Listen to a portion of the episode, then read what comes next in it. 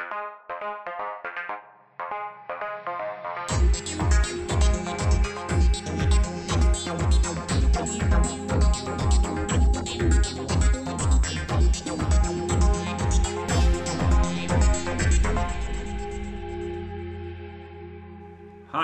and welcome to The Mean. I'm Ryan Huber, and joining me as always is Nic Seagraves. Hey, Nic. Hey Ryan. And joining us from the booth that doesn't exist is Rick Deal. Hi, Rick. Hey guys. So tonight we're going to talk about uh, something that I don't know if you've heard of this. Uh, sort of like the band Arcade Fire, uh, very underground. uh, it's a, a, a little documentary called Tiger King, and uh, I think what the world really needs right now is three white guys talking about Tiger King. I think that's important. Me too. I just finished a sip of gin because Excellent. of Tiger King. and so you know it's good.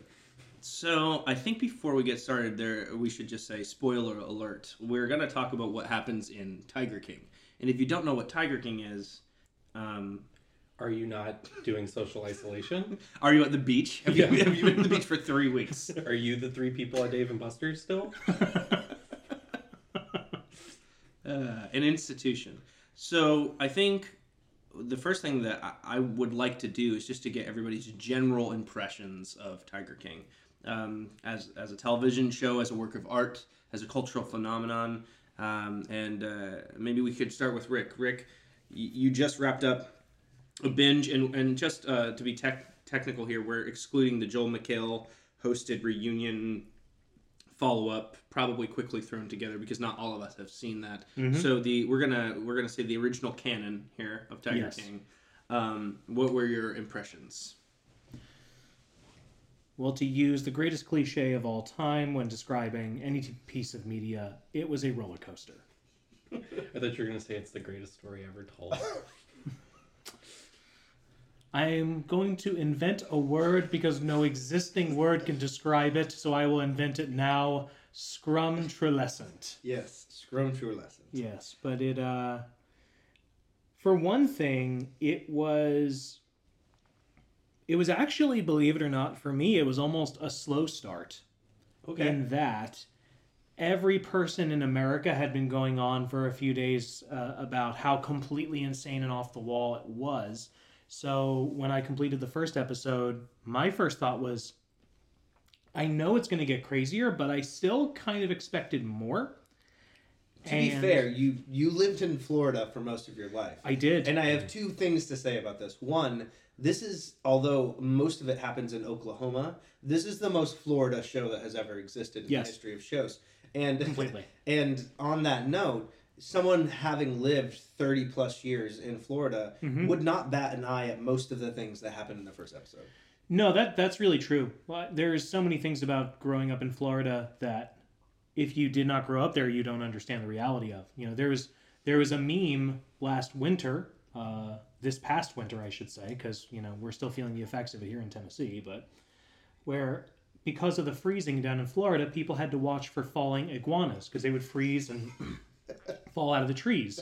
And I saw people posting this thinking it was a joke, and I had to explain, no, that's really a thing. In Florida, it gets cold enough that they start basically hibernating, and then iguanas just fall out of trees.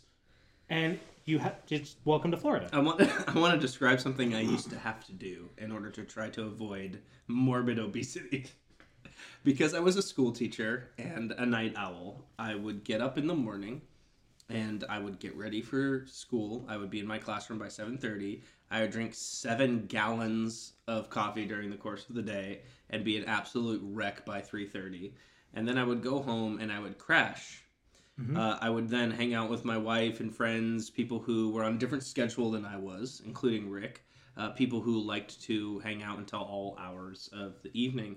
And then what I would do is when my wife would go to sleep at 11 p.m. or, or, or midnight, um, that is when I got my exercise. Even though I was alone by myself at my house at 3:30 in the afternoon, it was simply not an option to run uh, outside most No. of the year. And so God, no. I would run. Uh, Nic actually uh, at the time lived near a golf course, and uh, and, and I knew Nic at the time, and I knew that this golf course was uh, not not heavily populated. It wasn't like it, there were always people there. So at around midnight or one o'clock in the morning, I would put on my running uh, gear and my shoes, and I would run to the golf course, and I would take off my shoes, and I would run uh, run the the links of the golf course at at one o'clock in the morning.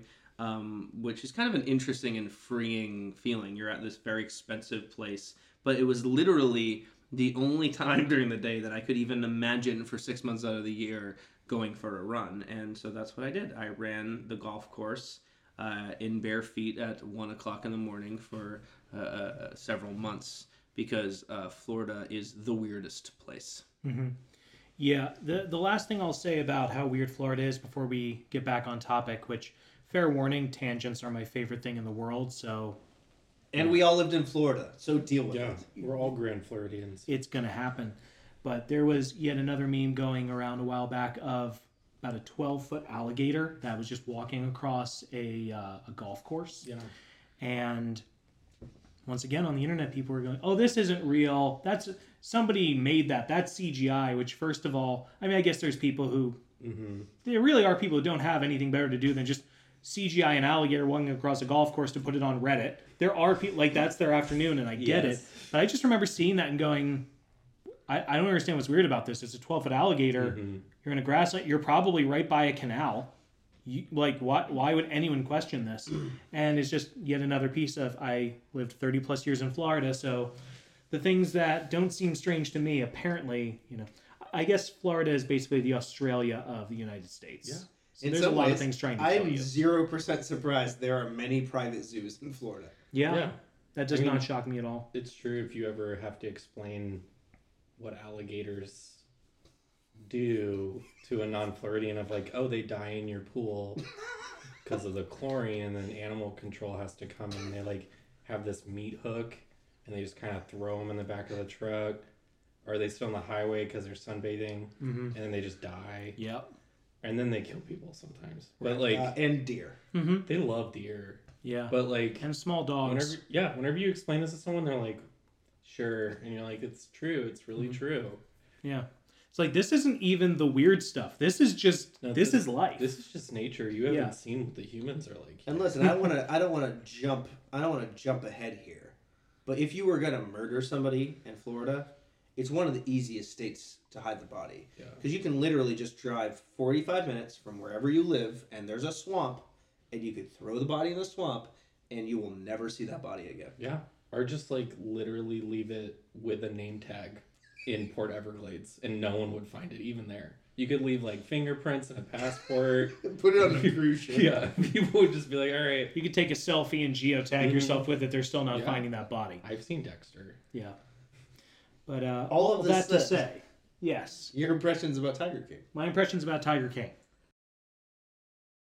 We Underwhelmed with that first episode, and then as things went on, I started to understand the well the the point where I'll be honest, I almost stopped watching was uh, I we, we threw out the spoiler warning. so we Spoiler just, warning. Listen, if you don't want to know, turn it off. yeah So when, All three of you. when one of the because there's more than one when one of the meth addicted gun wielding husbands Mhm. shot himself in the head that was my moment of okay we have crossed the darkness barrier and this isn't like fun or entertaining for me this just this kind of ruined my night oh yeah and I, I i i don't know if i really need another couple episodes of this That's in how my I felt halfway through the second recent Star Wars movie. yeah I was like, this is a lot, man. Like, I'm on board. I'm here for it. But, like, there's ice foxes.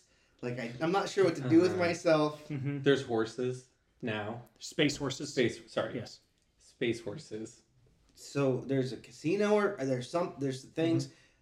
Not to get on another tangent, although I know Rick likes them, but it, it just, it's that moment where you go, there's no going back. nope I can't ever think about uh, zoos the same Mhm. before, After- or the Millennium Falcon. Yeah, it's true. It's tainted. it is They're tainted. like my childhood. Yeah, I mean it is interesting. It's kind of like a weird Russian doll of neurosis that, or maybe like what it, people are like onions, like Saint Shrek said, Mhm. and I think that this show is just like an unfolding, spiraling hellscape until you get to that nuggety realistic maybe suicide uh, thing, and then it's like things got real Yep. real fast. Yeah, I think it's also it's the moment where you go, "Oh, this matters." Mm. Yes. Like all the weirdness and the zaniness and the person whose arm gets ripped off hmm and the and the Walmart meet a nightmare hellscape for at least one person and Mhm. most assuredly more than one person. Yeah. And that's when it kind of like drives home like this is someone's real life and it ended. hmm Sessions did you watch the, watch this in because I think Jessica, Nic, and I watched it in three or four, probably something like that. So just two. Yeah, just just two. Um, I, I got the confirmation. That has to matter, right? That has to matter. Like how many? Like if someone were to watch all of these in one session, Yeah, I would think that would be a different experience. yeah. I, there, there's you know different different media is going to have different you know binge points. If you are able to watch more than two consecutive episodes of Black Mirror, you I don't think we need anyone to confirm that you're a sociopath. You've already done that for us. So, yes, I'm looking at you, Nic. But Well, the last season doesn't count no, it does not. Yeah, because that was it's different. funny. That was I- Or was it supposed to be? I thought it was like I don't even know. Black Mirror. I think it was fanciful. I'll go with that. Okay, Star Trek. Miley Cyrus singing Nine Inch Nails. that. hmm I don't even know if I saw that episode to be honest with you. She's a robot. Wait, Well, did I no. miss a whole season? I think you did. Oh, okay. I didn't see that. The season. last season's really bad. I remember yeah, I was Star gonna say Trek. I don't, I don't know if you really missed anything. Oh, okay. So frankly, you dodged. something. Okay. yeah, there you fantastic. go. Yeah. Well, as I as I were. hmm But so with this, we uh, we binged it in about two sessions. So it definitely had that that just the final episode ends and you do just kind of feel like, huh, I don't really know where to go from here. I will say the I had one genuine excited fist pump moment of the entire series, and that is at the end when they announced that um, that Antle's compound got raided. that was the highlight of the entire series for me. Just who that one knows what of text. happened there? I God may. And and who knows how know. many federal agents became wives of his? hmm Yeah. Or if it was like a Waco thing. So, yes. I mean, it No, honestly with these people. we don't know. Yeah. They didn't tell us. Yeah. yeah. Start a Um, fire, so see what happens. yeah. Yes. Right after the final scene faded, and you started, the music came in, and I saw a tiger and all of that. Um, so what what was that immediate final impression for you? What was the feeling you had at the end of it? It was a realization that I shouldn't have been surprised because everybody warned me that in regarding all of the the primary characters, so not the side uh, the side characters, which I mean this is not a work of fiction, but I'm going to use that term anyway. But all of the people who owned zoos and large animals, at least in that respect, none of them were good. Uh, there were some that I disliked less than I suppose other people, but overall, it was that realization of it ended, and I went, huh. I kind of feel, I don't altogether feel like I need a shower, but I do kind of feel like I need a little bit of mind bleach. And I guess I was just, there was some part of me that was waiting for someone to root for and hope for. And everyone said that doesn't happen. Going into this, I knew that doesn't happen, but I guess some part of me still wanted that. And that wasn't there. So I think that's why I latched on to the maybe there's some hope of Doc Antle getting, you know, shoved in a dark hole for the rest of his mm-hmm. life. I can cross my fingers. But uh, I think that was it. It was just kind of a, huh. Well, all that, all that really happened. My final impression, and I don't know if this is accurate because it was just based upon one shot uh, and one piece of information. My final impression at the end of all of this was 19%. 19% of Oklahoma voted for this dude to be the governor. That's amazing. hmm That's that gives me some strange feeling that's I don't know something like hope. I don't know or because if if a person if a person like this if a if a person like this can get 19% of the vote or at one point you see a TV newscast and it says 19% for Joe Exotic the Tiger King you know then maybe maybe there there's room for for all of us at the at the table Mm, I had the exact opposite feeling to that. I was like, just to be clear like my first my initial first reaction was oh oh oh god yeah. I mean, I I hope people know that. Um, mine was like, oh my gosh, like, wow, like because even in the show when they like they interview those few people before the results come out, and they're like. Yeah, I mean, like you know, things need to change, and it's like this, like very generic, like, in what way? with meth. Like, and it just was really kind of scary to me that someone, people were so willing to latch on to something that was different that the content of that difference is just like not important at all. It's irrelevant. yeah Like, but that's never gotten us into trouble as a country so ever. I mean, luckily we never experienced this. So, um, anyways, Talk about an irrelevant tangent, Yeah. guys. Come on. talk about something no one's ever talked about. Um, it's just a strange show, though, in general, because of the exactly what you said. You want to call them characters because they seem so fictional. They have such intense backstories. They have motivations that are multifaceted, but also like interesting. So it's not just like, oh, I grew up on a cat farm hmm. like kitty mill is that what they're called i don't know and i was really into it and then i tried angel dust at some bear bar in fort lauderdale called torpedo don't go and like it's really good and so i decided to start a zoo it's like no i grew up this way or even carol baskins or all of them they have like crazy backstories that Yeah. sound like noir novels. Mhm. Like it's pulpy. It's a very Yeah. pulpy show. There's a lot of like abuse and mystery and violence and not Intrigue. knowing intrigue, all of that. Yeah, there's there's a lot of backstory. A lot of backstory. So here's a question, and this might seem too obvious, but what is Tiger King about? That's a great question. What is it about? Are you asking what it's about? Like what? Like if you had to. So someone once said that uh, Anna Karenina is about um, the belief that no one's happiness should ever um, come at the expense of someone else's misery. So if you had to kind of boil down Tiger King to this is what Tiger King is about. Like this is, eh, you know, thematically as a piece of art or literature or cinema or TV or pop culture or whatever you want to call it.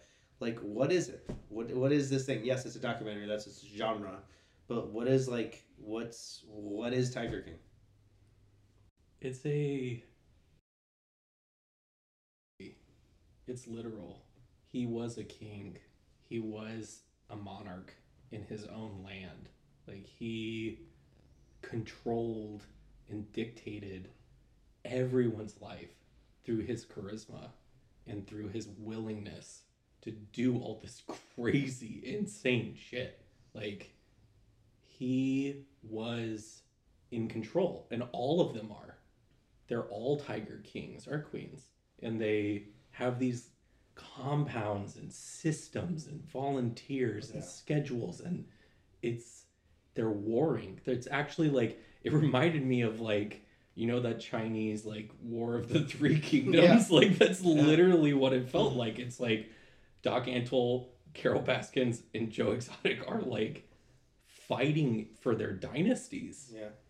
and kind of the pitfalls of being that type of leader or being that type of charismatic figurehead for something that's just bizarre. Because, like we've all said, no one comes out looking great. no.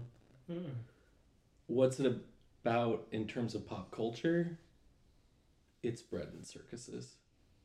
I think for the most part, in terms of, it's kind of like an evolved.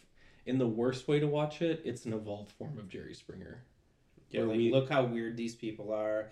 Look how Mm. bizarre they are. Yeah. Um, Your last name's Huber. What's that German word? When you enjoy someone else's. Oh. Schadenfreude. Yeah, it's like a big dose of that. Yeah, it's like, Like, oh, at least I'm not them. Yes. Mm-hmm. It's an easy way to feel better about yourself. Mhm. For me, it's at a not lowest common denominator level. It's about um, subcultures. Like I think that if you dig into any sub- subculture, punk rock, um, is private zoos, um, uh, fundamentalist religion. If you dig into any of these things, um, uh, political ideology, um, you see reoccurring types.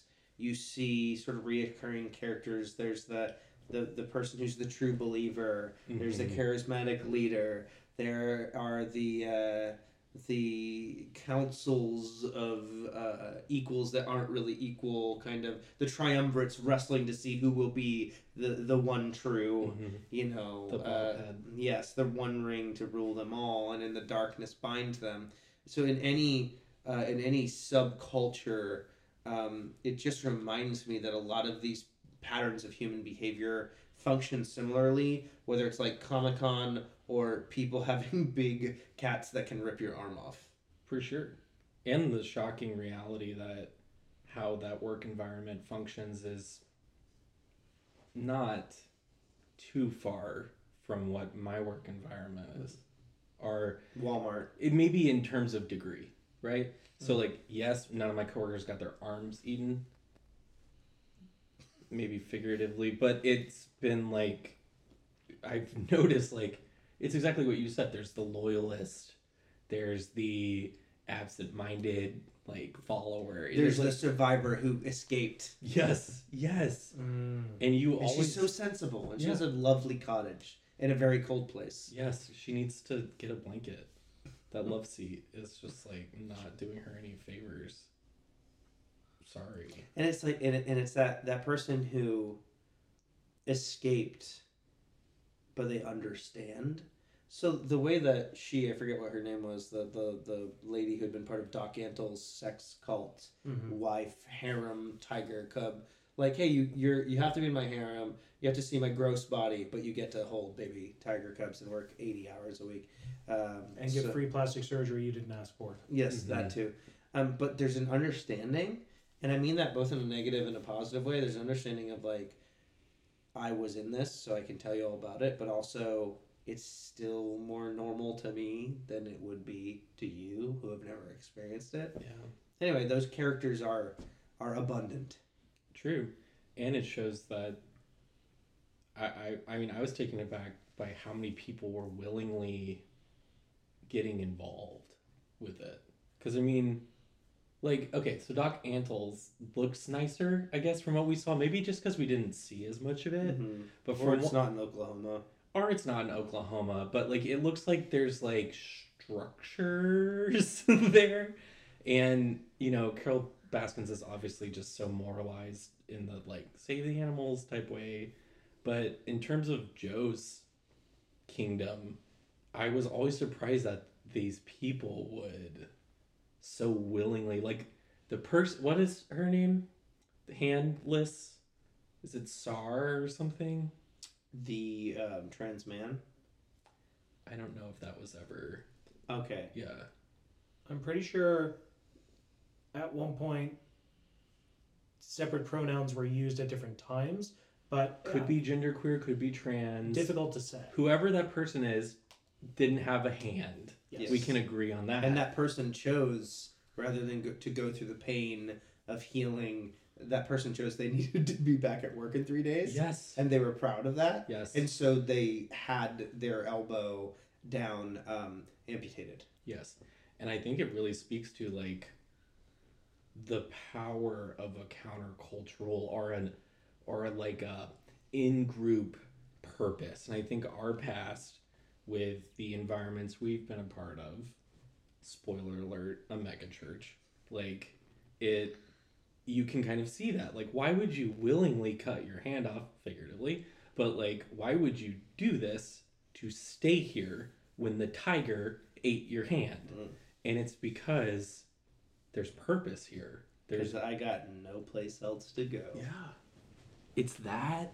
It's just giving someone a role. I think it's really easy to say you want to live off the grid, but Yeah, and, and I think honestly that's a really good point. It's like we act like you can just have meaning and purpose in any context. Mm-hmm. And and the, the one of the sicknesses of our current cultural moment is that people are desperate for meaning and purpose and belonging and involvement and uh, hashtag community. And I think I think it's hard to judge someone for buying into something super weird to get that stuff yeah. because we're all tempted to do that whether it's people who are really into big cats or people who are really into Neon Genesis Evangelion. that or or you know full body you know look out the the eye holes clothing or whether it's people who are super into David Lynch or whatever whatever it is Yeah. I mean, it's it's it feels nice to be part of like a.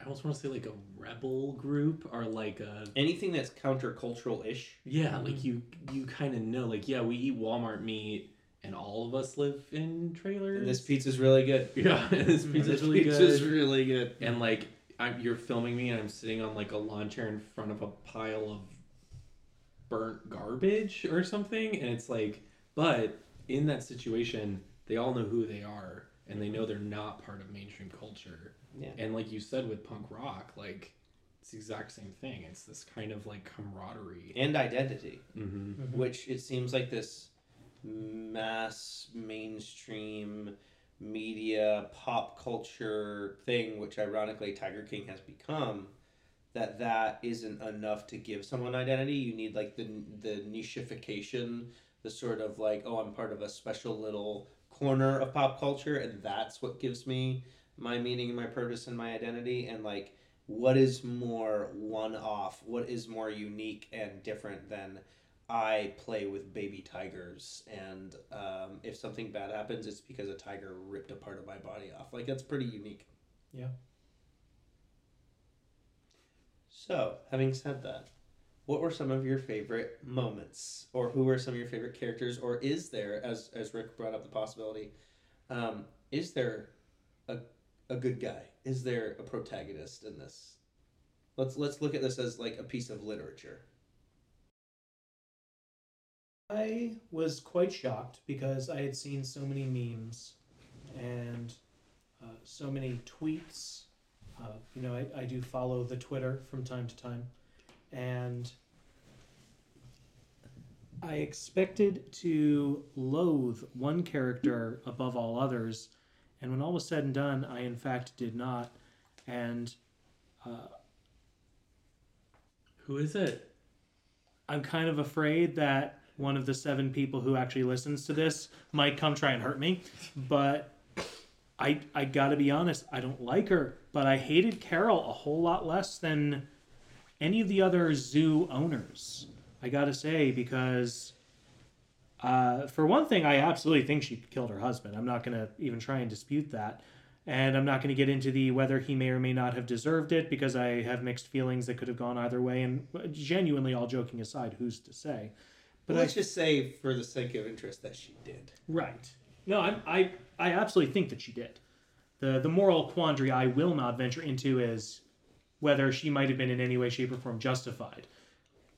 I don't know the answer to that. I'm just saying I think she killed her husband, but I still find her to be in her day to day activities that we have observed and in the world of big cats, I find her to be less morally bankrupt than every other king of the castle, if you will, that we saw. Feline monarch, if you will. Mm-hmm. I like it. And I think I think I'm going to use that now. yeah I want to get that tattoo. I agree. I I I think Carol's interesting because you know, I think the the out the internet outrage of like she obviously killed her husband, it's like in a court of law there's a reason why she wasn't convicted. It's because even if she did, the evidence just isn't there. And I wouldn't let a documentary film try to convince me of the events of someone's past that we don't even get to see. But there's just something there's something about Carole that is do you dislike these people because what they do or do you dislike them because they're strange? Because Carole is definitely definitely an insane person. Like those caveman photos with her weird gimp husband and like the outfits and how she walks and how she talks and the bike rides and like the fact that she's literally that has the psychology of a six year old child but through all of that like Is Carole Baskin the worst person? This is going to be my hot take of the evening. Is she the worst person on this documentary? No. Is she the most unlikable? Yes. I. That's where I differ with Rick because I I like her the least. I'm sorry, she's not the most bad. Joe is clearly worse. Doc Antle is clearly worse. They're clearly clearly moral monsters, and they deserve whatever is coming to them. And I don't begrudge Carole her freedom, and she, but there's something aesthetic. There's something about the way she goes about doing what she does, and the sort of um, smug self righteousness Mhm. with which she does it, and the way that she's clearly turned her husband into a non-person, or maybe he was that way when they met. yeah Who knows? he likes brie and champagne ryan like Brie and champagne. Yeah, that was that could be an definitely- identity. definitely a Brie and champagne moment or evening. Um, I she is so distasteful to me as a brand yeah that I would rather deal with the enormity of the moral monstrosity that is Joe Exotic because at least he makes funny country music videos. exactly It's You know- yeah I, I also have to say I, I don't disagree with really anything you just said. I was really just speaking strictly from the the the moral standpoint, if we can even try and bring that word into this whole series. Uh, to, to be perfectly frank, if she said, "Hey there, cool cats and kittens," one more time, I was kind of rooting for Joe's crazy plan to work out. Yeah. And if you've seen the series, you know exactly what I'm talking about. So I'm with you 100% on the complete lack of likability. Yeah, morally she didn't deserve it. Aesthetically, mm, yeah it's the Skyler effect Spot on. like Breaking Bad. Everyone hates Skyler. In real life, Skyler could have cut his dick off, and I think most people would be like, "Good on you, girl!" Like mhm. because your husband makes meth and endangers your entire family and killed your brother-in-law, or like you know didn't kill, but you know, because like- of his pride. yeah, because of his arrogance. Yeah. But because Walt is so charismatic and likable, it's easier to relate to him.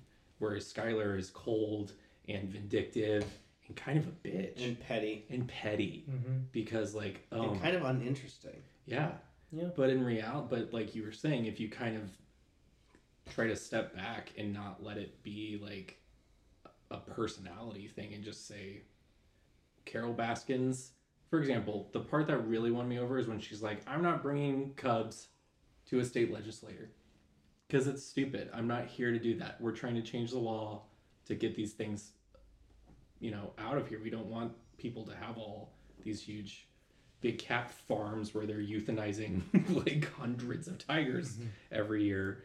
And that was like oh i don't know. For some reason that stuck with me of like she if she was really manipulative and that was her own goal like she was really just in it to win which she did do by the way. I mean she is the She's victim the winner. Yes. out of the three kingdoms and especially after the post credits Brie and champagne for all. yeah. it will be a wonderful evening at the volunteer powwow. And her husband might get the chance to paint her toenails. Yeah. Because it's that Yeah. kind of evening. He'll get to drink the sweat from her rags. To be so pretentious, to be the most pretentious, to make the two remaining listeners turn this podcast off. Sorry, Tim. Bye, Tim. It's kind of like Milton's Lucifer. Am I right, Nic? Do you see where I'm going with this? Kind of. Yeah. So John Milton, Mm-hmm. he was a he was a guy. He Yeah. was He wrote some things. some He pretty interesting things. To his niece, but Yes, and uh, they wrote a little book, a little little epic poem. You may have heard of. Uh, it's called Paradise Lost, and the most interesting character, we're told, and I believe, in Paradise Lost is Lucifer, right? mm-hmm. Lucifer is interesting and beautiful and motivated and um, tragic and all of the things. And I think that um, Joe Exotic would be a person that would be kind of in that mold in this narrative, right? He's kind of interesting and tragic and has real flaws and is too big for his britches and ends up causing a lot of trouble for both himself and others. And then Carole Baskin is like that prototypical, and we've all come from uh, various places within the, the, the Christian world, is the prototypical bland, kind She's of Michael. weird, yeah, good guy. She's she's Michael. It's like, well, you're not that interesting or exciting, and I kind of am sad that you won, even though it's right that you won. Mm-hmm. it's true. So that's my very pretentious literary analogy. Well, I mean, even in media in general, being good is boring, or at least portrayed as such. So, like, This is not called the Rescue Lady of the Tigers. yeah, we're like, who is, has a more dynamic character, Captain America or Iron Man? Like, obviously, Captain America has. I'm speaking. I'm using Marvel because it's like mythology for us now, I guess. Yeah, lingua franca. Yeah, but like Captain America's interesting because the whole like "Mm, fish out of water. I was in World War II, and like, what's a cell phone? Ooh, I was tiny. But like, what would happen if Chris Evans lost hundred pounds? what if Chris Evans was naked all the time? sure, but like it, it is never as interesting as someone like Tony because Tony is rash. He is a business mogul. He likes ladies. He- questionable ethical Yeah. reasoning just at times? he was an arms dealer before the like and it because of that i think at least for me i'm not going to speak for everybody but maybe i just have such a bad self-image but i never relate to the good guy because i don't feel good all the time. And satan you know in paradise lost the thing that really like hooks him as a character for me is that very famous like is it better to be a servant in heaven or a ruler in hell Hmm.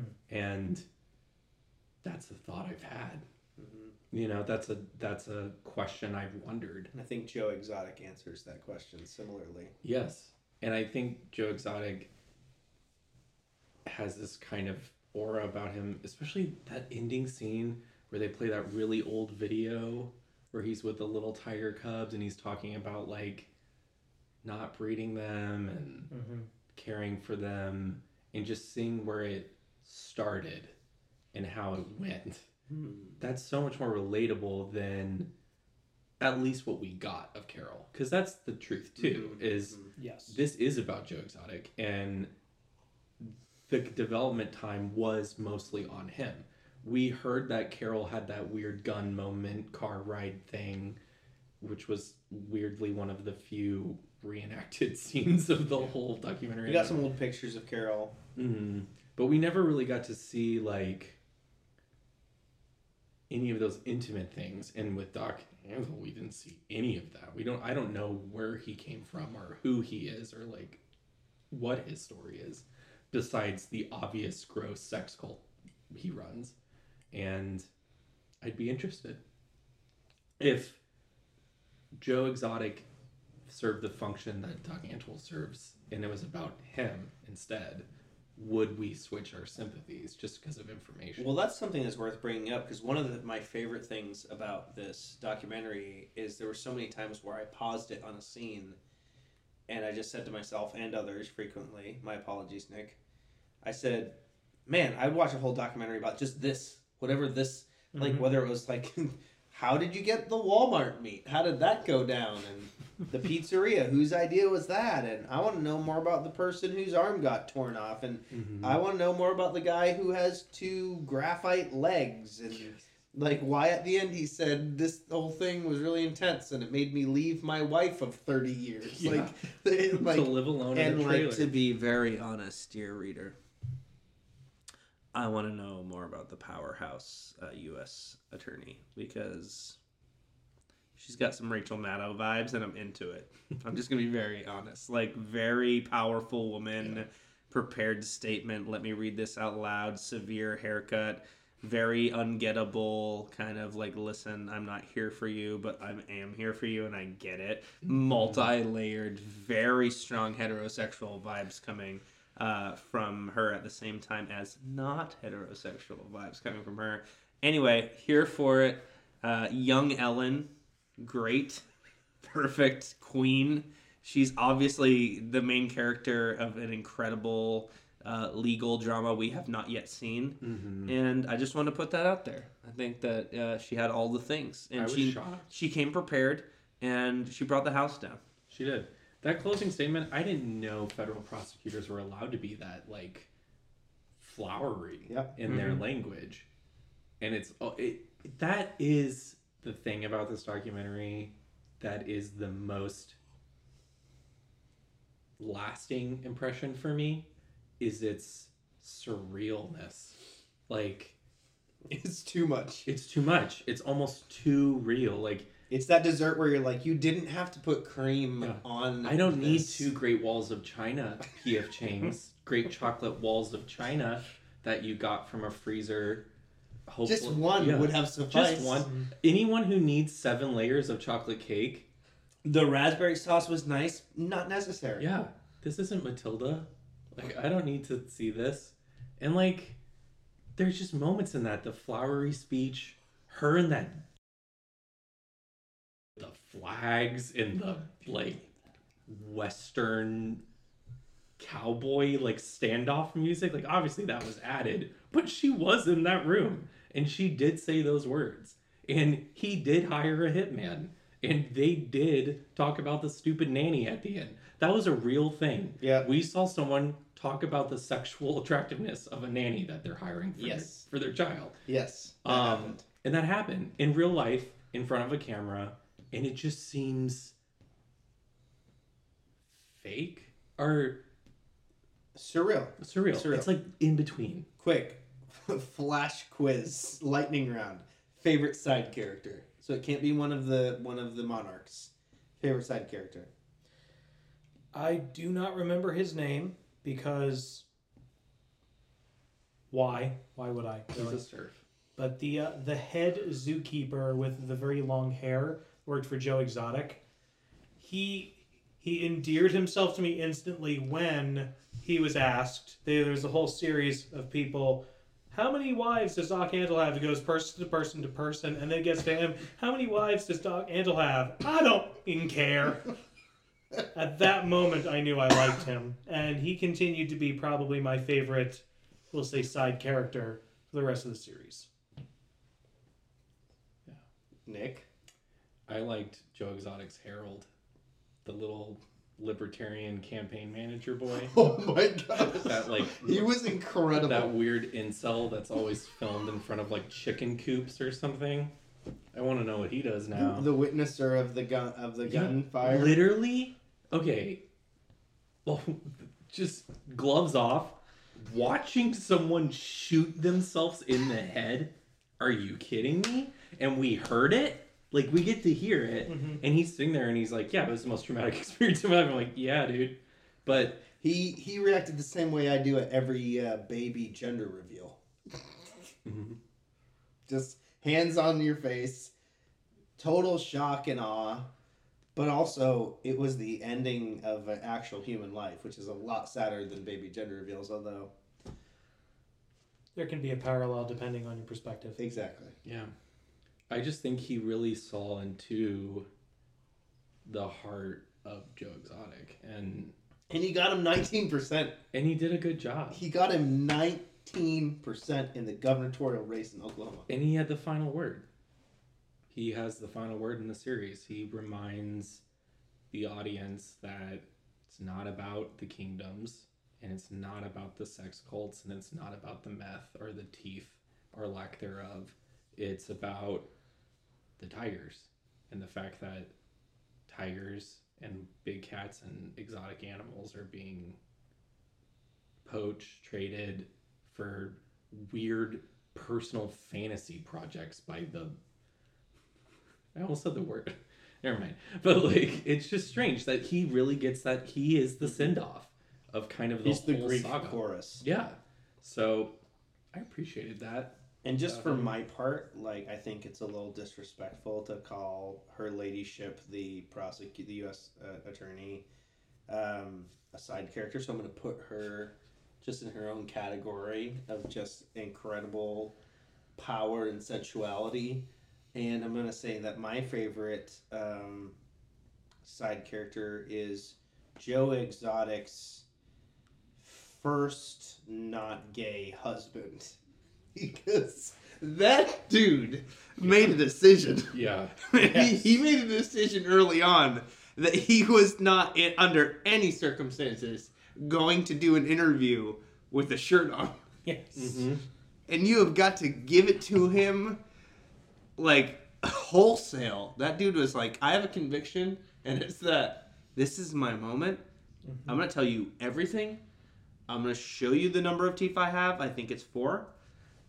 Could Uh, be. We didn't see the molars. I yeah yeah maybe more. Who can say? I am obviously not really gay.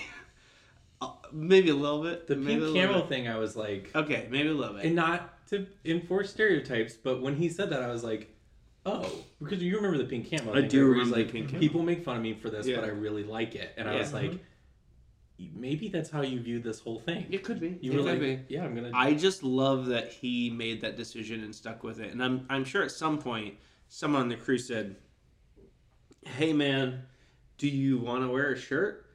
And he said, "No, man. This is me." Yeah.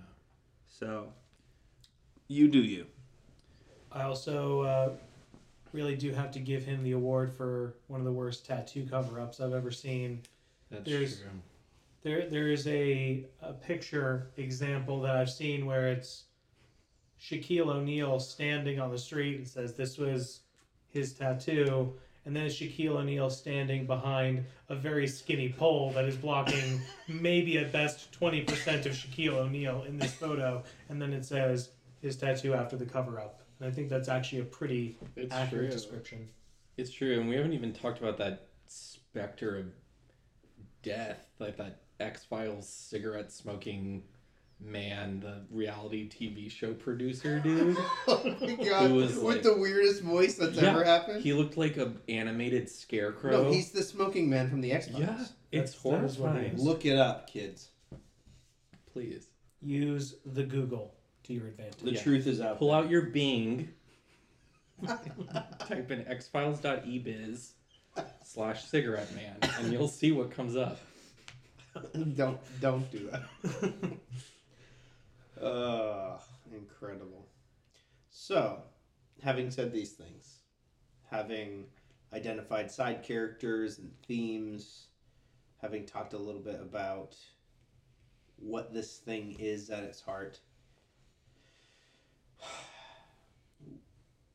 When we look back on Tiger King five years from now, ten years from now, whatever, what do you predict we will remember or see?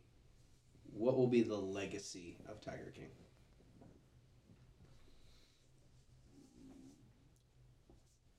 in terms of the pop culture recollection, Sure.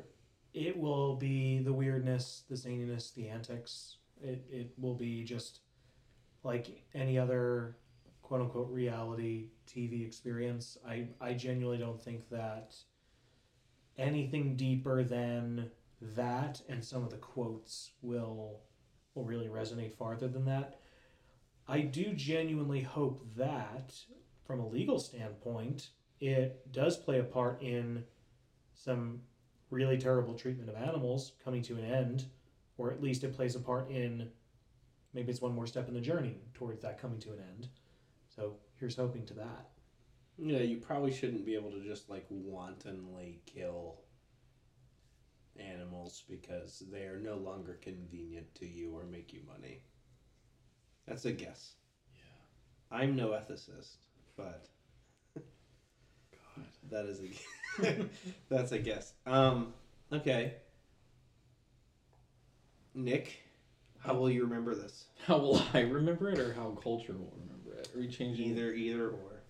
Yes. how I will remember it? Okay, I'm a bad test subject for this because, and this isn't me, you know, trying to brag about something that's awful, I guess, but. All right, go ahead and do it. Here I go. I said I wasn't, so we now it's not happening.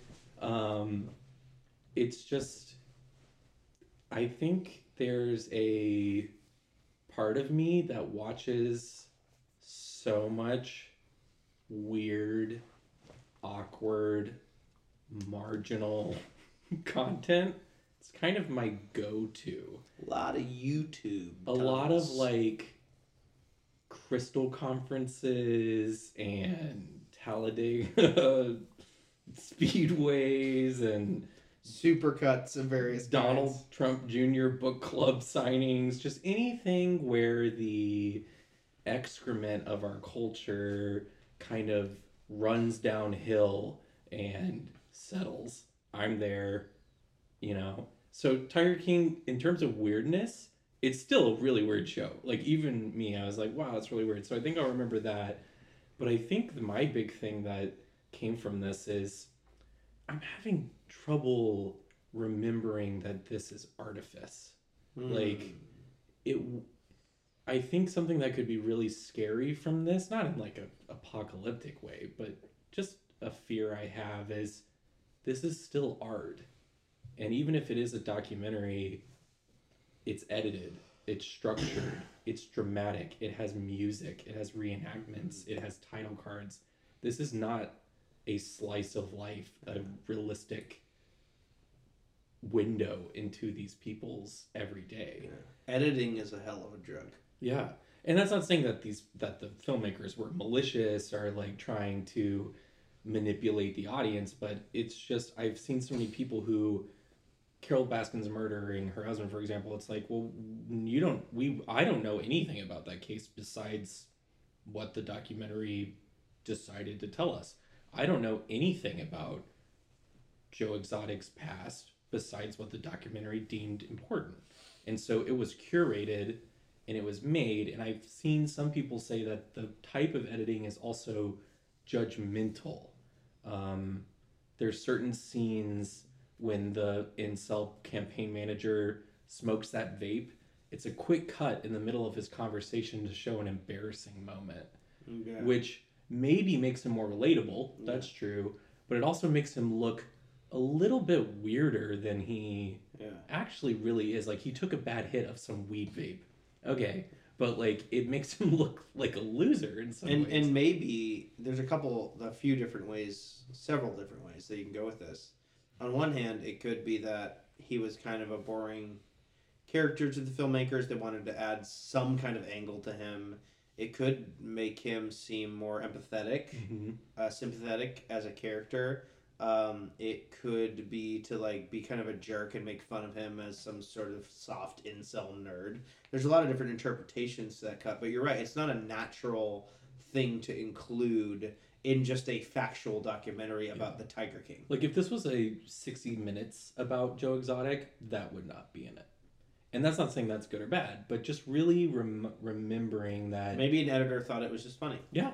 Or like you said, if someone's boring or not interesting enough, and so a filmmaker will not embellish but maybe underline certain things, highlight highlight, that is stepping away from reality. So I, I just try to keep that in the back of my mind of I really enjoyed it, I loved it, I thought it was great, but I have to remember that it's still it's not Mhm. reality. It's still a piece of art and in being a piece of art like you said there's artifice involved there's craft involved there are artistic decisions many many many many many artistic decisions that are made.